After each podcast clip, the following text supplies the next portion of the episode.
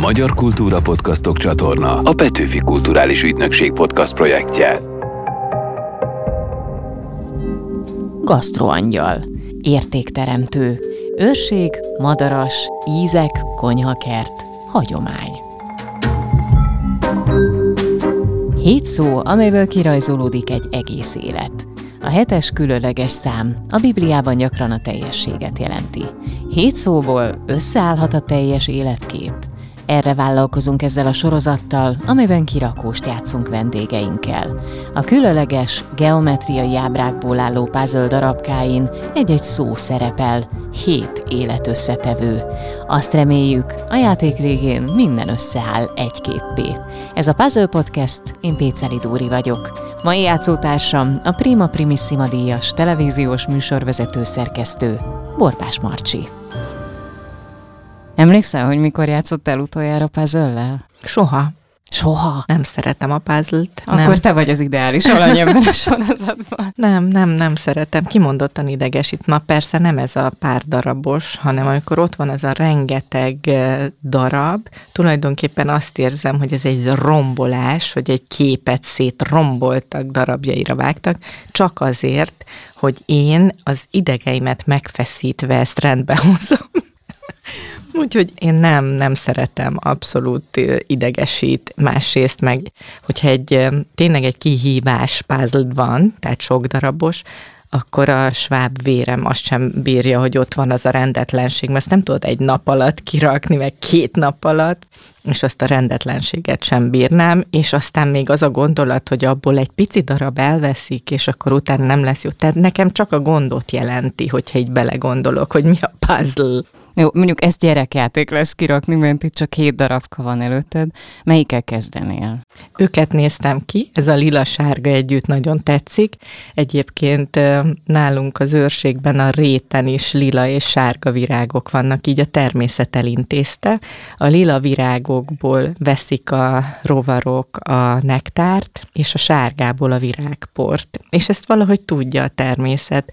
És én is megpróbáltam a, a virágos kert részben nagyon sok lila és sárga virágot ültetni, hogy erre ráerősítsek. Melyik legyen a kettő közül? Az a első? lila. A lila. Van rajta egy szó. Hát, hogyha el fogom tudni, hősöm. Hősöm. Lehet akár egy hétköznapi hős, de akár egy ismert ember is, aki nem is tudom, a gondolatiságával mondjuk inspirál téged, akire felnézel. Hú, ez olyan érdekes, annyiszor szoktam mondani, hogy hogy van az, hogy a mai fiatal generációnak nincs példaképe, mert hogy ezt látom, hogy ma nem divat ez, hogy legyen példaképed, hősöd. Ugye így érted uh-huh. a mhm. hősöd? Igen, igen. Hogy nálunk még sokkal inkább volt ez a példakép. Attól függ, hogy az élet melyik területét nézzük, nagyon nehéz választanom egyet. Mondjuk a szakmámban abszolút a Kertév Zsuzsi, így az életben, aki igazán egy a hősöm, azt nem mondom, hogy példaképem, hanem inkább akkor a hősöm, hősöm. Hát ő Hanvas Béla, abszolút szerintem a 20. század történelmének ő a, a leginkább hát hogy is mondjam, tehát rajta keresztül tudjuk leginkább átélni sírásig, hogy mi történt ott talán a világ legnagyobb filosza volt ő akkor éppen, és egy raktárba került raktárosnak, és egy felégett óriási könyvtár nélkül tudott olyanokat írni, amiket tudott, és ez hihetetlen megható, és számomra még közelebbi az ő jelensége attól, hogy három évig kertész volt, hogy, hogyha megnézem, akkor ugye a legnagyobb művészek, tudósok, legtöbbjének volt egy időszaka, amikor a kert jelentette az életében a kikapcsolódást, vagy a feltöltődést, vagy a tanulást, vagy egyáltalán a munkát, a munka lehetőséget. És ez így volt ugye Hanvas Bélával is, hogy először három évig kertészként dolgozott, mert nem, nem volt más, más lehetőség. Így van. Tehát azt hiszem, hogy ő, ő az a hős, aki, aki ugye a legtöbbet ad nekem. Mit ajánlanál tőle? Hú, Hogyha hát, valaki még nem fogott a kezébe. Ha még nem fogott a kezébe. Hát akkor abszolút a babérligettel kéne kezdeni szerintem, mert azok olyan rövid eszék, és annyira olvasmányosak, és annyira rá tudja illeszteni az egy-egy kis történetet mindenki a maga életére, vagy tud tanulsággal szolgálni, hogy elkezdi szerintem bedarálni, hambasossá válni, és akkor fogja a következőt. Persze. Milyen, le... milyen az, amikor valaki hambasossá válik? Már hogy a rajongójává válik? Rajongójává válik, másrészt pedig mondok egy példát, hogy eszedbe jut az életed szituációiban, hogy, hogy erről mit gondolt Hambas. Például, amikor valamitől félek, akkor eszembe jut, hogy ilyen porszemnek titulálja az embert, aki fél, és hogy túl értékeli önmagát, mert tulajdonképpen semmi a földi életben egy ember élete, hogy miért gondolod azt, hogy most a te életed ennyire fontos, hogy így félted magad. És akkor mindig elszégyellem magam, hogy miért kell félnem, hiszen tényleg, hát most én nem olyan sokat osztok, szorzok ebben az életben, ne legyek már ilyen egoista, és teljesen ki tud zökkenteni ebből, vagy látok egy fát, valahol. Ugye az ember észreveszi a nagyon szép fákat, vagy a különleges helyzetben lévő fákat. És akkor eszembe jut, hogy mit írt a hársfáról, vagy a fenyőfáról, ami az útjába került, vagy hogy hogyan tudott egy egyszerű anemónáról, ez a szellőrózsáról, egy teljes női létfilozófiát megfogalmazni, úgyhogy bárki érti, aki elolvassa. Szóval, hogy így, így válik hamvasossa, hogy mindig eszébe fog jutni az adott életszituáció, de egy egyszerű íróasztal rendbetételénél is eszembe jut, vagy egy bőrönt bepakolásán, mert ennyire egyszerű dolgokról tudott írni olyan mélyen, hogy, hogy egyszerűen minden napjaidat átszövi, hogyha olvasol hambast. Persze, nem tudom felfogni a legmélyen filozófiai műveit, de ő benne pont ez a fantasztikus mert nincs ilyen átfogó műveltségem, mint ami ahhoz kellene. De ő benne pont ez a fantasztikus, hogy a legegyszerűbb íróasztalos történettől a legmélyebb vallástörténeti elemzésekig mindent írt, tehát a legkülönbözőbb társadalmi rétegekhez tudott szólni. A borról is írt, a bor hát filozófiájáról. Szerintem a legtöbben amúgy Valószínű azt ismerik. azt ismerik legtöbben, igen. Ha lehetőséged lenne leülni vele beszélgetni, hát ha visszautazhatnánk az időben. Nem a... tudom, szóba állna vele. Miért? Hát nem tudom, hogy nem biztos, hogy szóba állna, mert egy fantasztikus ember volt. Egyébként a kertészetről valószínű sokat tudnánk beszélgetni, meg a természetről. Szóval ilyenkor az ember, aki mikor a kertészetet hozom szóba, akkor akkor mindenki azt hiszi, hogy hát itt konkrétan az, hogy most feltúrod a körtöt, elülteted a növényt, leszeded, megeszed a zöldségeket, beteszed a virágot a vázába, de itt nem erről van szó. A kertészet is megtanít arra, hogy el tud magad helyezni ebben a világban, hogy megfelelően alázatos legyél. El tud fogadni a rajtad kívülálló dolgok alakulását, mármint hogy jól el tud fogadni, és ne csak beletörődni tudjál, hanem megérteni, elfogadni, hogy be tud helyezni magad a földön, hogy te mi vagy. Ez mind a kertészkedés. Tehát ez egy nagyon spirituális munka, vagy tevékenység a kertészkedés. Szóval, hogyha mindenkinek lenne de nincs mindenkinek lehetősége, persze, de hogyha egy picit így belemélyedne, akkor sokkal szebb lenne a világ.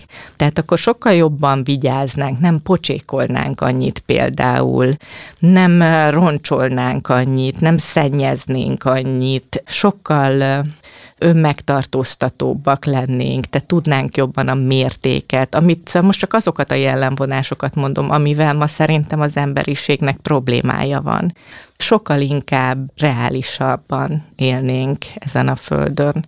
Hát arról nem beszél, hogy mondjuk a mentális egészségnek is mennyire hát jót tesz egy kis kapálás, vagy nem is tudom, valamilyen igen, igen. munka a kertben, és utána meg milyen jó érzés leszedni a Persze, ez a mind gyümölcsön. már csak a bónusz.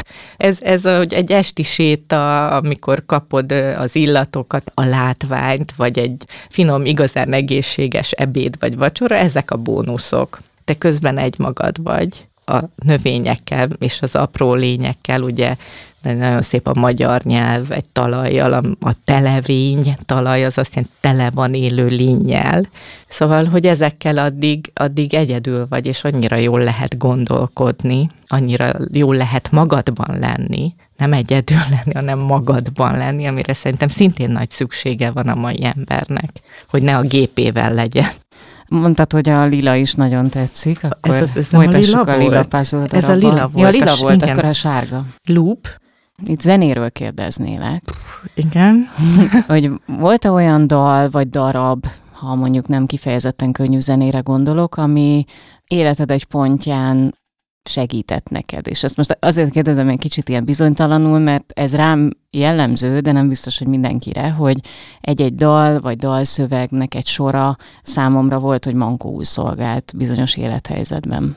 Ez nem jellemző rám. Persze hallgatok zenét természetesen, de én az a típusú ember vagyok, aki nagyon sokat ülök autóban, és szeretek csöndben lenni, az autóban gondolkodni, és aztán persze szeretek zenét hallgatni is, de én engem nem segít a gondolkodásban a zene, mint mondjuk a férjemet, tehát ő nem tud gondolkodni zene nélkül, és abból tudom, hogy hol tart, vagy miről gondolkodik körülbelül, hogy milyen zene szól. Én nem, én nagyon szeretek csöndbe lenni. Ami viszont nagyon fontos, komoly zenét fogok mondani, ez a Stabat Mater. Azt például milliószor hallgatom meg, millió karmesterrel, operaénekesnővel, mert hogy ez valami egészen elképesztő tud lenni, hogy ilyen szirén hang szinte. Tudod, kit hallgattam még tinédzser koromban? A Queen-t. a Queen-t hallgattam. Igen, emlékszem, hogy megjött ez a négy színű lemez, és akkor az, az volt, az, az nagyon sokat hallgattam. Azt hiszem az első keresetemből, ilyen eh, nyári munkából vettem a lemezjátszót, igen, és akkor rohantam körbe a lakáson, táncoltam. Erre emlékszem, igen, mai napig nagyon szeretem. De, de nem meghatározó. Az operát szeretem még. De szeretem a könnyű jazzt is. A népzenét is nagyon szeretem tényleg szívesen hallgatom a népzenét, főleg az eredetieket. Sokszor kutatok, hogy hogy hangzott ez régen. Milyen élethelyzetben szoktál zenét hallgatni? Mert azt mondtad, hogy szereted magad körül a csendet. Koncertre mész el, hogy hmm, Igen. meghallgass mondjuk egy népzenei előadót? Vagy, vagy most hirtelen a sákti jutott eszembe, hogy vannak olyan zenék, amikor nagyon jó ott lenni és látni, hogy John McLaughlin például hogyan ül, hogyan jön be, hogyan ül le, hogy milyen fantasztikus kisugárzása van. Igen, azokat a koncerteket kedvelem, amik ilyen kisebb, és nem egy lelátón ülök sok tíz vagy százezer ember, bár azt is nagyon élveztem, Giovanotti koncerten voltam Nápolyban, és ott, ott is tulajdonképpen az emberi része volt az igazán élvezhető, már én ugye Budapesten voltam először Giovanotti koncerten a Szigeten, és utána Nápolyban, és hogy micsoda fantasztikus dolog volt, hogy ott az egész sportcsarnok, az a rengeteg ember együtt énekelt, zseniális volt.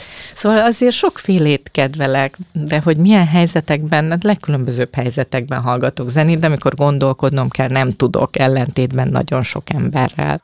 Igen, mondjuk ez lehet, hogy abból adódik, hogy nem háttérben hallgatott, hanem olyankor így egy valamire fókuszálsz. Pedig azt mondják a nők ugye multitaskingban nagyon jó, hogy több mindenre tudnak figyelni, de egyébként én is, hogyha mm, ha fókuszálnom kell valamire, akkor nem tudok zenét hallgatni közben. Igen, például nem tudok olvasni és zenét ja, hallgatni. Igen. Én vagy, vagy valaki tanulni is tud é, zenehallgatás közben. Igen, igen. A férjem ír, és szól a zene. De én ezt el se tudom képzelni.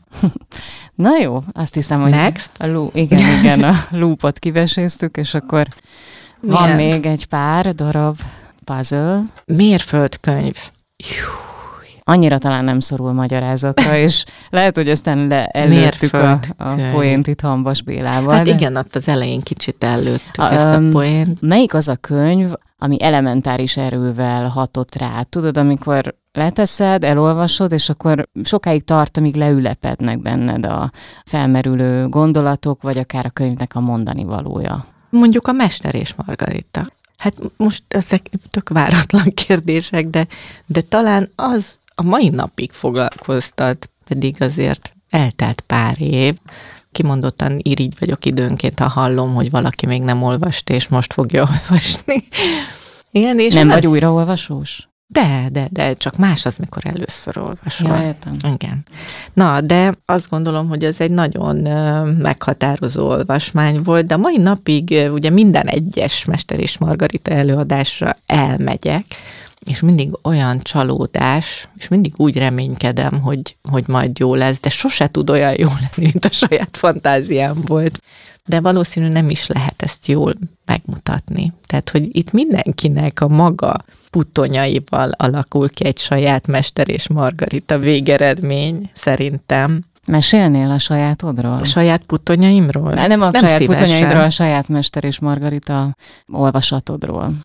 Talán a, a legfontosabb, a, ami foglalkoztat ezzel kapcsolatban, ez a hazugság kérdésköre, meg a ellehetetlenítés témaköre, a kihasználás témaköre, az illúzió, hogy te teljesen mást látsz valamiben, mint ami. Tehát, hogy sok témakör van, ami foglalkoztat, mindig más egyébként, de ez az egymás hülyére vevés intézőjelbe témaköre a manipulálás az, az talán elég sokszor foglalkoztat, hogy valójában most akkor ki a gonosz, és a gonosz gonosz-e, vagy jót akar neked, és te csak rosszul veszed, és ki akar jót, biztos az, akiről azt hiszed, hogy ő jót akar, tehát, hogy lássa dolgok mögé. Azt hiszem, nekem ezek a legfontosabbak talán most a jelen állapotomban talán ez átlátni, hogy ki a jó és ki a rossz, hogy nem biztos, hogy az, akinek szarva van, az akar rosszat, és akinek szárnya, az jót. Ez ma nagyon manipulatív a világ, nagyon nehéz eligazodni, hogy ki mit akar a másiknak. Mikor olvastad Bulgakov mesterművét először? Hú, nagyon régen. Én egy dátumot se tudok az életemből. De aztán olvastam persze körülbelül egy tíz éve, talán tíz éve körülbelül megint, igen. Ez egy olyan könyv, amit érdemes nem is Időnként tudom. érdemes igen? szerintem újraolvasni. Igen. Én nagyon-nagyon régen olvastam. Olvasd, igen. De annyi minden van, amit el kéne olvasnom, és olyan kevés időm van, mert annyi mindent muszáj olvasnom a munkám miatt, hogy inkább most újakat olvasok. Igen, olyan Igen. kevés az idő, hogy az ember nem akar egy olyat már még hát egyszer elolvasni. Szeretném, ami... csak például nem emlékszem jól a karnevára, Hanvas karnevájára, ami nagyon nehéz olvasmány, de nagyon-nagyon szórakoztató, és azt nagyon el kéne olvasnom, de nincs most ennyi időm és mindig azt gondolom, hogy na most ezen túl leszek, akkor neki fogok.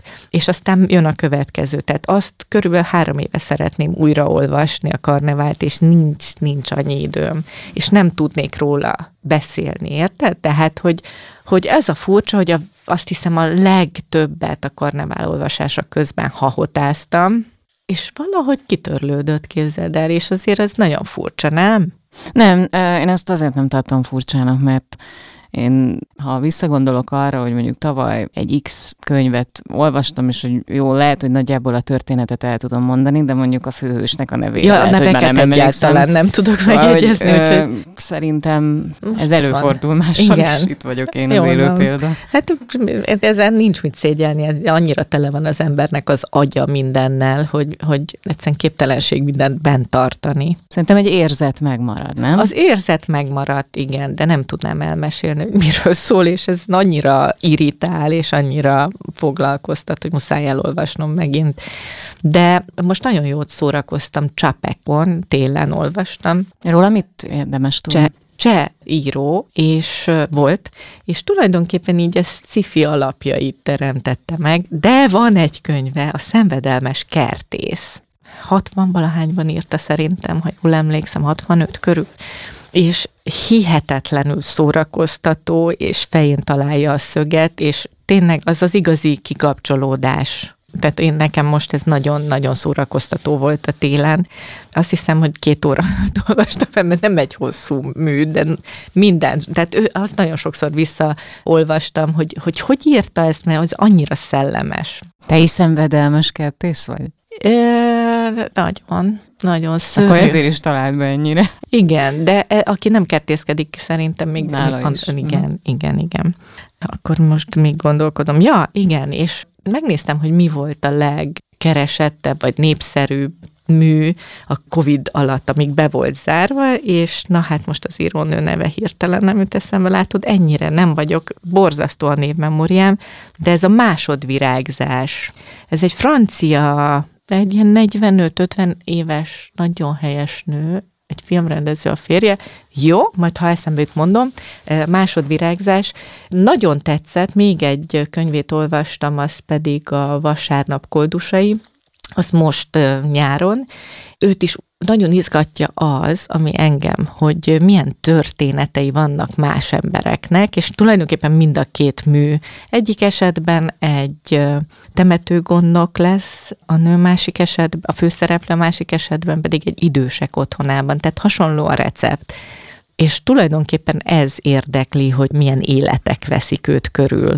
Zseniális. Ugye engem is, gondolom téged, riportereket általában érdekli, hogy másoknak milyen az életük. De érdemes elolvasni, Na szépen ír. Kaptunk tőled jó néhány ajánlót, hogy mit érdemes még így a nyár utolsó Igen, két-három hetére beszerezni. Mi Következik volt egy ez a újabb türkiz volt, ugye? darabka. Igen, ez volt a Igen. türkiz. Életre való? Melyik az a film, filmes történet, ami után azt érezted, hogy több lettél általa? Uh-huh. Na, hát én vagyok az a filmnéző egy dramaturg oldalán, aki elkezdődik a film, mondjuk megy öt percig, jön a főcím, és én alszom. És ez még mondjuk James Bond filmekre is igaz, tehát nem, nem, nem tudnak lekötni, de mondjuk Tarkovszkinek a 15 perces nyitjeit, azt éjféltől kettőig is tudom nézni, anélkül, hogy elaludjak. Tehát az valami egészen elképesztő. Mondjuk én tényleg szerencsés vagyok, mert a dramaturg férjem teljes magyar filmtörténetet megmutatta nekem, és minden háttérinformációt, naplókat, életrajzi naplókat, mindent megkaptam mellé. És azt gondolom, hogy nekem ő a, az etalon, Tarkovsky. Tarkovsky, igen. És Mi az, a, mi a varázsa a filmjeinek? Hát van egy eleve, azt gondolom, hogy nem egy, egy ilyen öncélú művész volt, vagy alkotó, hanem művész volt, és tulajdonképpen az ő filmjei szerintem snittenként képzővészeti alkotások is. Tehát, hogy, hogy így önmagában megáll a képi világa is. Olyan filmes eszközökkel tudott festeni, nem tudom jobban leírni, tehát, hogy a történet is mindegyikben nagyon-nagyon zseniális, de a képi világa is. Ma a filmek nagy része, tisztelet a kivételnek, tulajdonképpen ilyen agyibbasztás, hogy most akkor jöjjünk le a napi gondokról. Persze biztos vannak most is nagyon klassz filmművészek, csak hogy egyre ritkább és nagyon messze tehát nekem nagyon elmaradnak ettől a szintől. Az Andrei Rubjov filmje, amikor például harangot öntenek, vagy ahogy a ló megjelenik, tehát ezeket nem lehet elfelejteni, ezeket a képeket. De hogyha visszatérek ugye a Stalkerre, hát az a történet is annyira hatással van a mai emberre, hogy, hogy bemész a titokszobába, és tényleg tudod-e, hogy mi a legbelsőbb, leg-leg-leg belsőbb vágyad? Vagy egyáltalán tudod? Mert hogy erről szól ugye, hogy még az ember saját magát sem ismeri, nem tudja, hogy igazán mire vágyik. Szóval ezek, ezek nagyon, nagyon mély mondani valóbbal bírnak. Ez nem kell egyfajta hangulat? Tehát, hogy ezért nem Hát lehet e- akármikor nekiállni, nem, nem? nem lehet akármikor nekiállni, de nagyon víz, szóval, hogy szerintem sokkal több emberhez szól ez, mint ahol hányhoz eljutott. Nagyon-nagyon leköti az embert. Tényleg. Attól, hogy, hogy lassabbak a snittek, és nincs öt másodpercenként vágás egy filmben, attól az még nagyon lebilincselő Igen, tud csak lenni. pont a mai világban, ugye, amikor már hozzászoktunk ahhoz, hogy 10 másodpercenként van egy váltás. Igen, de ezt muszáj visszalassítani. Nekem ez, ez meggyőződésem, hogy mi, akik tudunk szólni, vagy mutatni valamit az emberek egy csoportjának, nekünk ez feladatunk, hogy ezt erre ne még rápakoljunk, hanem valahogy ez ellen dolgozzunk. Én nekem ez egy nagyon fontos célom, hogy ne rohanj, hagyj időt, ne hagyd magad ebbe az egészbe így bedarálni. Vedd észre, hogy mi zajlik körülötted, élvezd ki ennek a pillanatát, és ne egy újat kezdj el azonnal hajszolni. Szóval szerintem muszáj valahogy mesterségesen, akaraterővel, tudatosan egy picit visszalassulnunk. Nem, lehet, nem megy ez egyik pillanatról a másikra, de szerintem érdemes erre figyelni. Moziba szoktál járni? Már nagyon régen voltam. Pont ezt beszéltük otthon is, hogy atyaig az idejét sem tudom. Covid előtt voltam moziban. Nagyon régen. És nem láttam a Barbit. Én az Oppenheimet ajánlanám. Igen, igen, ezt pont a rádióba idefelé hallottam, hogy ugye ez a másik, és most uh, itt vagyok Budapesten pár napig, és pont ezt akartam ajánlani a férjemnek, hogy ma este menjünk, nézzük meg az Oppenheimert, igen. Megosztó, tehát én nekem például nagyon tetszett, de az ismeretségi körömben volt, akinek azért voltak fenntartásai a filmen. Én nekem ugye egy filmes a férjem, és Színházba csak szélső helyre vagyok hajlandó ülni, mert annál nincs kellemetlenebb, amikor az előadás egy bizonyos pontján föláll és kimegy. Van ilyen? Előfordul? Hogy ne lenne, ne viccelj. Úgyhogy most már csak akkor megyek egy, ha legalább a szünetig, a felvonás végéig ott maradunk, vagy a szélén ülünk. Tehát én nem vagyok hajlandó égetni magam, hogy kimegyek, és a másik, hogy a moziból is kimegy, hogyha olyan, és ezért olyan nagyon nem erőltetem, hanem mindig az otthon, ugye nincs tévénk, csak egy projektorunk, és akkor kivetítőre nézzük a filmeket, hogy majd azon megnézzük, de most érdekel ez a film, úgyhogy hát ha elmegyünk moziba, és nem jövünk ki. Férjed ennyire kritikus? Azt mondja, hogy nem fecséreli az idejét olyanra. Én szerintem ez egy jó álláspont, ez egy jó álláspont, mert én se szeretem olyanra fecsérelni, ami már nem leköt, hanem idegesít. És ha nem értetek egyet, mondjuk te maradnál, akkor De hát maradsz? azért hoz, most már hoz áldozatot. Igen, erről szól, igen, egy házasság, Igen, vagy igen. kompromisszumokat köt az ember a másikkal. Igen.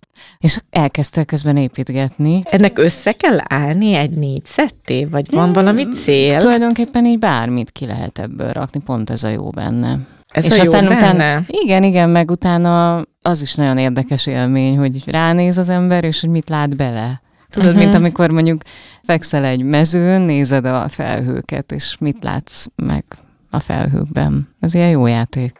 Uh-huh. És húztam egy zöld. Egy zöld. Fókusz. Biztos vagyok benne, hogy van otthon fotó, vagy fényképalbumod. Nincs. Nincsen? Hmm.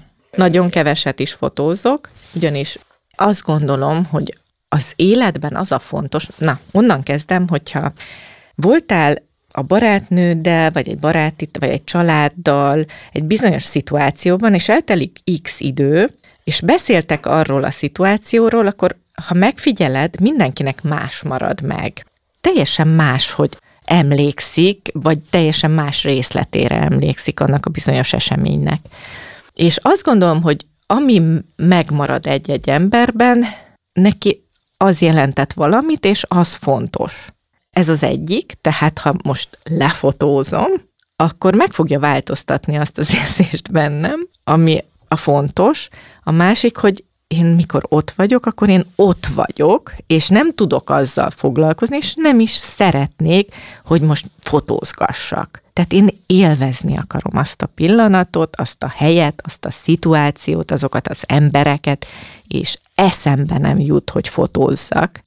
Én most arra gondoltam, hogy mondjuk gyerekkorodból, akkoriban még azért voltak ilyen albumok. Csak Akkor azért kérdeztem, Kevés hogy készült. Kevés? Kevés kép, de van persze, de akkor, inkább akkor az várjál, úgy kérdezem, hogy akkor a, a, biztos fut a fejedben egy ilyen mozi, és hogy van-e olyan kép, ami egyből beugrik neked, ami valamiért különösen fontos, személyes.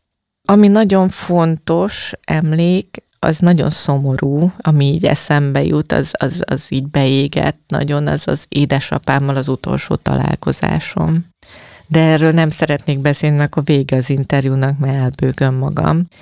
Nagyon bölcs ember volt, és, és el tudott úgy búcsúzni, hogy öt hete nem tudott beszélni, mert a beszédközpontját támadta meg ez a kor, a beszédközpontját is, és mégis el tudott búcsúzni, és intelmet tudott adni, ami egy egészen zseniális dolog volt, de Na, ez nagyon fontos, az, az a kép, az beégett, igen. De ez nincs megörökítve, csak a te fejedben, Persze, ugye? de hogy is, én nem fotózok soha. Nem találsz a telefonomban ilyen fotókat. Ételfotókat találsz, meg kertfotókat, ennyit. Nem, nem érdekel. Persze, egyébként fotóztam, és egy csomó mindent is, de kézzel, de makróztam.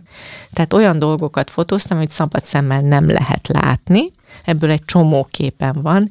Tehát így a természetben például rovarok lábán a szőrt, a porzón azokat a pici porzó szemcséket, akkor a vízcsebben a tükröződés, tehát tényleg makroztam. De abból sokat. Tehát az, az érdekes volt. De így eseményeket, helyszíneket, ilyeneket soha nem. Szívesen emlékezem és beszélek róla, vagy beszélgetek róla, de nekem egy fotó nem tesz ehhez hozzá. Ahogy így beszélgetünk, és ugye mondtad a, a hosszú snitteket, a slowdown a lelassulást, akkor azt, hogy a fotózás, olyan, mint hogyha nem is ebben a században, vagy mondjuk a múlt században születtél volna, hanem sokkal korábban. Én mint sokszor hogyha... érzem ezt, hogy valószínű itt valami hiba történt, de volt valami kis gigszer, hogy én nem jó korba kerültem valahogy, de aztán ja, örülök, mert most van itt a férjem, tehát, hogy meg az anyukám, meg a testvérem, és az ő gyerekei, meg a munkatársaim, akik olyanok, mint a családtagjaim. Szóval az emberek miatt örülök, csak tényleg én nem vagyok ennyire pörgős, mint amilyen a mai világ. Egyébként meg egyre többeken látom azt, hogy vagy érzem azt, hogy az offline kezd lenni a luxus számukra, tehát uh-huh. hogy, hogy valahogy hogy kezd ez a, kezdenek visszatérni ezek a régi értékek, most fogalmazunk így. Hála az égnek, hogy ezt látod, én annyira szeretném Igen, ezt én, én látni. tapasztalom ezt. Én nagyon szeretném. Nekem az egyik ilyen nagyon jó információ ezzel kapcsolatban az volt, hogy hogy hallottam egy rádióbeszélgetést, és hogy nyugat-európai országok vagy városokban tehetős emberekről van szó, már nem vesznek autót, mert nincs rá szükségük, fölösleges még egy autó a városba, hanem tömegközlekednek, kerékpároznak, és hogyha tényleg szükségük van egy autóra, akkor bérelnek egyet arra az egy-egy alkalomra. Ez már valami szerintem, tehát hogy ez, ehhez már egy komoly életstílusváltás kell, tehát tényleg le kell lassulni, tényleg máshogy kell gondolkodni. Szerintem ez, ez, ez így biztató ez az életfelfogás, mert aki ezt megteszi, ő már valószínű sok mindent mást is megtett. Hogy visszavegyen a fogyasztásából, hogy lassabb legyen, hogy nem kell mindent megszerezni. Lehet eh, tíz éves ruhában is csinos az ember. Persze, mi nők vagyunk, meg emberek vagyunk, és ez a föld, tehát az anyagiasság bolygó, igen, szeretünk csinosak lenni, jól kinézni, de nem kell annyi, mint amire most biztatnak bennünket, hogy ez is kell, az is kell, az is kell. Kell néha, igen, kell a lelkünknek, kell ahhoz, hogy tényleg jól érezzük magunkat, de ez, ez hogy szezononként új ruhatárat vesznek az emberek, ez valami egészen rémisztő, hosszú-hosszú évek óta. Azon gondolkodtam közben, hogy most így melyik szóból indultunk ki, mert én teljesen elvesztettem a fonalat. Ja, ez volt a is. kép. Ez volt a, a fókusz. fókusz. Igen, igen, igen. Hát, jó, jó messzire jutottunk. Ja, Istenem. Szerintem ez még nem volt. Falat. Jaj, Mondom, ez, hogy ez nem volt. Ezt nagyon szeretni fogod szerintem. Hogyha a gasztroidentitásodról beszélünk, akkor azt hiszem, hogy nem tévedek, ha azt mondom, hogy ez tulajdonképpen a mai napig is a gyerekkori élményekből táplálkozik, vagy abból is. Hogyha arra kérnélek, hogy a gyerekkor ízeiből állíts össze egy háromfogásos menüt, akkor mi kerülne az asztalra? Hát húsleves, az természetes, szerintem sokunknak. De hogyha a gasztroidentitásomat nézzük, akkor ez van. Húsleves, töltött paprika, zserpó, hmm. vagy madártej. Meghívsz? Meg. van valami különlegessége mondjuk például a töltött paprikának? Ezt nem lehet megmagyarázni, vagy megkóstolja az ember, vagy nem, de de a magyar töltött paprika, annak ellenére, hogy volt, aki a nagy forradalom, gasztroforradalom kapcsán beleverte a csúfot, hogy mit keres abba cukor, és hogy miért édes, azért, mert a magyar töltött paprika rántással készül, és édes, ezért ilyen egyszerű a magyarázat, ebben nem kell belekötni. Az úgy finom, csípősen, édeskésen, rántással, pici rántással.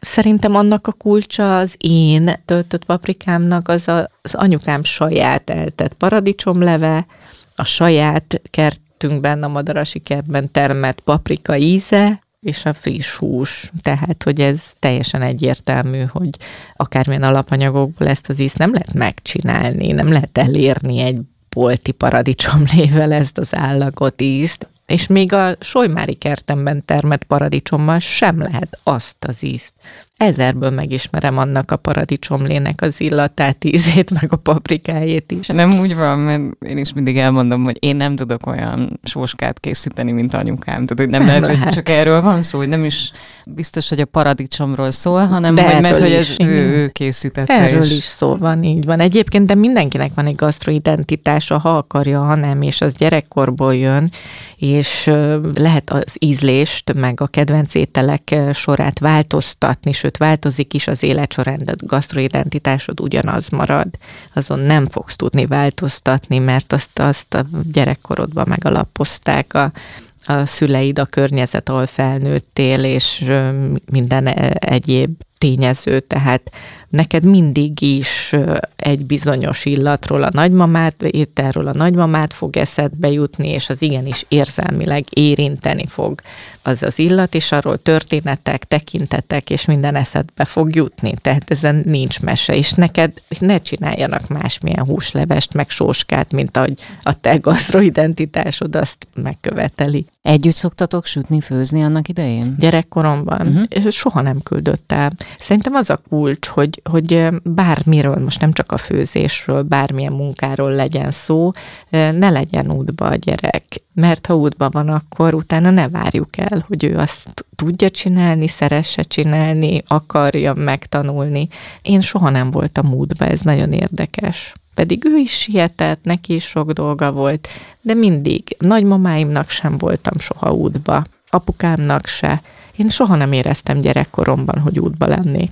Soha. És ezt nagyon őszintén mondom. De mit értesz az alatt, hogy nem voltál útban? Menj egy ki, menj arra, mert most nagyon sok dolgom van. Most érted, ezt azért nagyon sokszor hallod meg szembesülsz ilyennel, hogy, vagy látsz ilyet, hogy, hogy most, most menjél, tanuljál, mert anyának dolga van. Most ne, ne ugrálj itt, mert apának dolga van.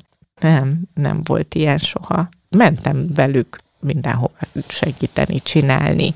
Megtanítottak mindenre, és aztán el is várták, hogy csináljam meg egyedül. Szóval meg is tanultam. Te már akkor ö, egészen fiatalon tudtál sütni, főzni? Igen, tíz éves koromtól fő, inkább főztem, ebédet, mert akkor délelőtt nem kellett kimenni a földre. Ja, ez volt a B opció? A B ez volt a B opció, hogyha megfőzöm az ebédet, akkor nem kell délelőtt kimennem. Úgyhogy emlékszem a legelső ebédet, amit egyedül főztem meg, az egy zöldborsó leves volt csirkeaprólékkal, és friss spenót mm, rántott csirkével. Nem semmi, tíz évesen. Tíz évesen. De akkor ezt nem kényszernek élted meg? Nem, imádtam, hogy ezt én választottam, hogy én már megfőzöm az ebédet. De nem akkor voltam először a konyhában természetesen. És íz lett a szülőknek? Hát hogy ne íz lett volna? Hát én nem tudom, hogy az hogy sikerült, de hogy annyi dicséretet kaptam, hogy megtáltosodtam tőle. De érdekes, hogy aztán nagyon-nagyon sokáig így ezzel nem kezdtél sem, mert hogy nem. nem, nem ezzel foglalkoztál. Eleve mondtam, hogy nekem egy tenyérni föld sem kell, soha többé, mert annyit dolgoztunk a földeken. De Ehhez aztán képest... elmúlt. aztán ez az érzés elmúlt, és ezért nagyon, ezért is nagyon hiányzik édesapám, mert mindig mondta, hogy jaj, kislányom, ugyan már. Ha? És mindig kacsintott. És most annyira szeretném, hogyha látná, hogy igaz volt. Szerintem látja. Hát szerintem is látja, csak jó lenne egy kis body kontakt. Szerintem még maradtál egy, mert Nem én már. itt közben gondolkodtam. A, nézd tényleg, meg a narancságát. Ez tényleg igazad van. Megálló. A lelki szemeid előtt megjelenik egy hely, ahol azt érzed, hogy mintha megszállna a nyugalom, akkor hol jársz képzeletben? Őrség. Őrség. Ez Egyértelmű hát válasz persze, volt. Persze, persze. Tehát az, az nem véletlen költöztem oda. Tehát oda megyek, és már útközben érzem ezt a uh, Pedig most forgatok ott, és dolgozom ott, és mégis reggel felébredek, jön föl a nap, és olyan nyugalom áraszt el, és este is lemenő és felkelő napba szeretek kint lenni, sétálok egyet, én, én nekem ez nem vágyom másra. És amikor feljössz Budapestre, akkor milyen érzés Már... van benned? Úristen, túl nagy a nyűzsi. Nagyon szeretem Budapestet, gyönyörű város, nem győzök csodálkozni mindig, de nagyon sajnálom, hogy el kell hagynom azt a nyugalmat, meg azt a, azt a helyet, a kertemet, a cicáimat, ennyi, de tehát, hogy azért vágyom, nagyon vágyom fel, mert nagyon-nagyon szeretem Budapestet, nagyon szép város. Akkor tulajdonképpen megvan az életedben mindkét pólus. Nehogy azt itt, hogy ott nincs mozgás, tehát nagy nyugalom van, de mivel ott dolgozom, és ugye úgy azt gondolják, sokan mondják, hogy te milyen jól döntöttél, hogy elmentél, itt hagytad ezt a rengeteg munkát, ezt a borzasztó dolgot. Egyrészt én nem érzem borzasztónak Budapestet, másrészt persze nagyon jól döntöttem, nagyon szeretek ott, nagyon le tudok nyugodni, viszont én rengeteget dolgozom. Tehát azt gondolják, tudod, ez mindig olyan túl van idealizálva, ez a vidéki élet, de hát ez egy írdatlan nagy munka. Persze az egy más kérdés, hogy én ezt nagyon szeretem, de van olyan, hogy hajamnál fogva rángatom ki magam, és meg kell csinálni, mert muszáj megcsinálni, és most semmi kedvem hozzá, de, de olyan nincs. Egy portán, egy kedve, nincs olyan, nem csinálod meg. Tönkre megy minden. Igen, tehát azért ez egy nagyon nagy munka. Melyik a kedvenc helyed, vagy a kertednek az a pontja, ahol a legjobban szeretsz lenni?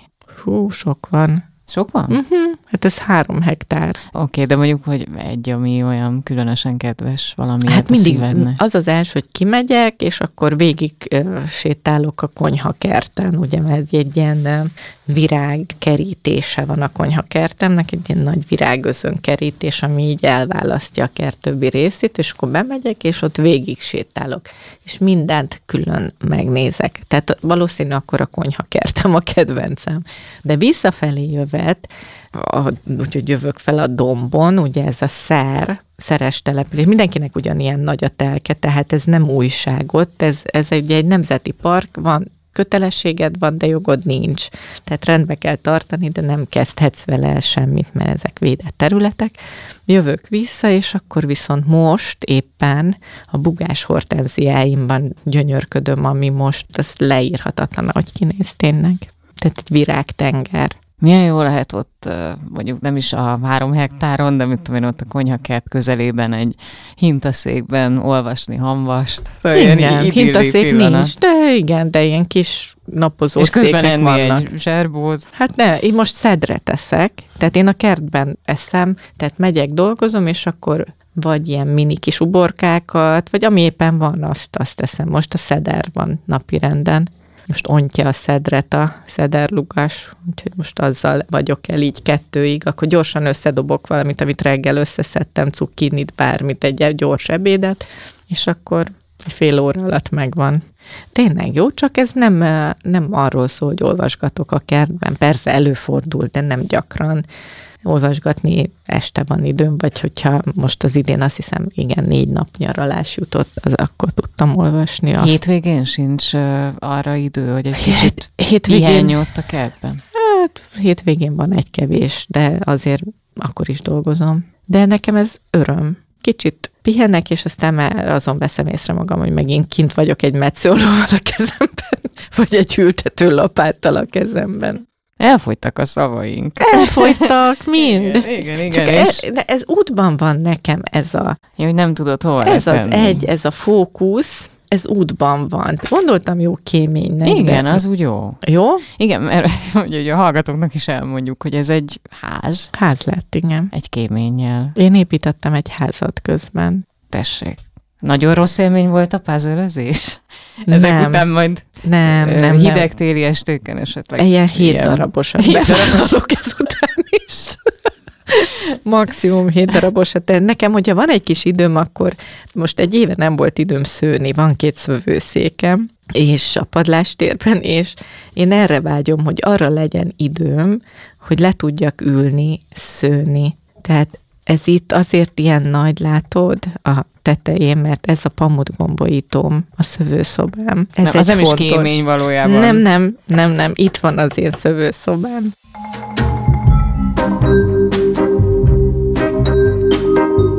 Ez volt a Puzzle Podcast, amelyben ezen a héten Borbás Marcsi életképeivel játszottunk kirakúst. Ha tetszett a műsor, a korábbi epizódokat is érdemes meghallgatnotok a Magyar Kultúra Podcastok csatornán, ahol további kulturális sorozatainkat is megtaláljátok, a Talpig Magyart, a Nyári Gyerekeket és a Dob meg basszust. És hogy ne maradjatok le a friss epizódokról, érdemes feliratkozni ránk. Kollégáim Sivák Péter, Csali Anna Mária, Cakó Gergely, Réd Ládám és Szemők Bálint nevében is köszönöm a figyelmeteket. Találkozunk legközelebb is, Péceli Dúri vagyok. A Magyar Kultúra Podcastok csatorna a Petőfi Kulturális Ügynökség podcast projektje.